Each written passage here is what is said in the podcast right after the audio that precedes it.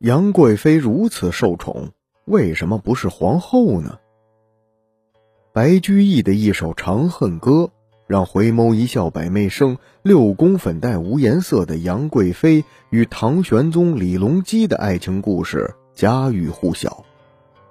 那么，这位集三千宠爱于一身、让六宫粉黛无颜色的贵妃，究竟有何魅力？十几年来常伴君王左右，盛宠不衰呢？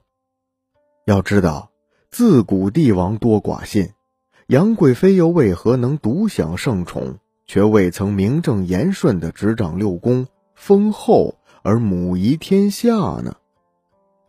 究其原因有三点：其一，唐玄宗是历史上难得的重情之君，他的原配是出身名门的太原王氏之女，王氏性情温婉，执掌六宫时备受赞誉。唐玄宗为了追思王皇后，所以无论在杨贵妃之前备受宠爱的武惠妃，或是杨贵妃本人，都一直未曾封后。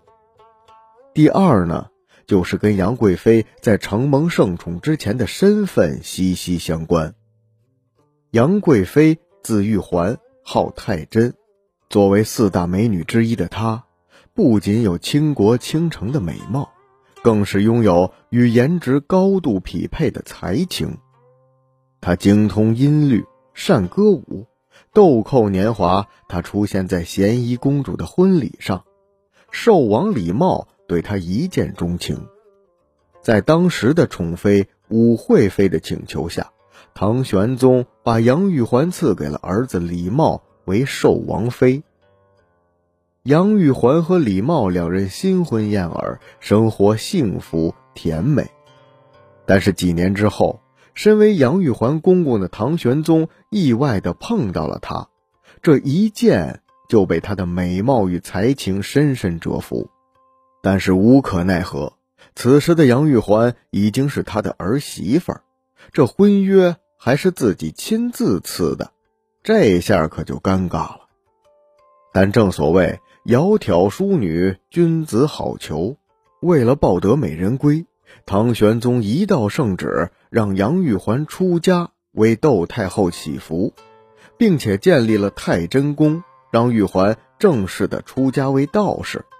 为了安抚失去爱妻的儿子，迅速的为寿王李瑁另择佳人为妃。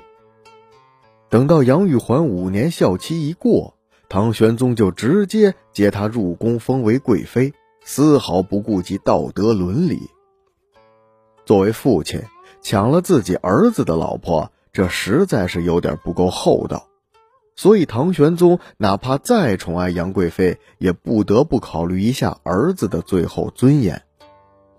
而且，万一逼急了儿子，寿王李瑁就算是造反暴乱。这也是情有可原、情理之中的，所以呢，唐玄宗是万万不会冒险的。再者说，就算大唐的风气再开放，杨贵妃不管是出于何种原因，这一女嫁父子二人，总归是惊世骇俗的丑闻，出身不清白，名声狼藉，想要位居中宫之位，只怕是舆论压力都顶不住啊。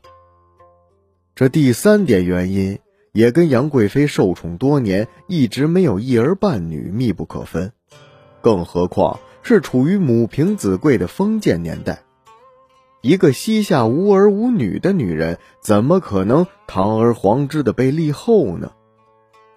虽然杨贵妃没有被立为皇后，但就杨贵妃当时受宠的程度和宫中的地位来说，皇后只不过是一纸虚名。聪慧的他自然知道权衡利弊，能够独享圣恩，立不立后，还有什么可计较的呢？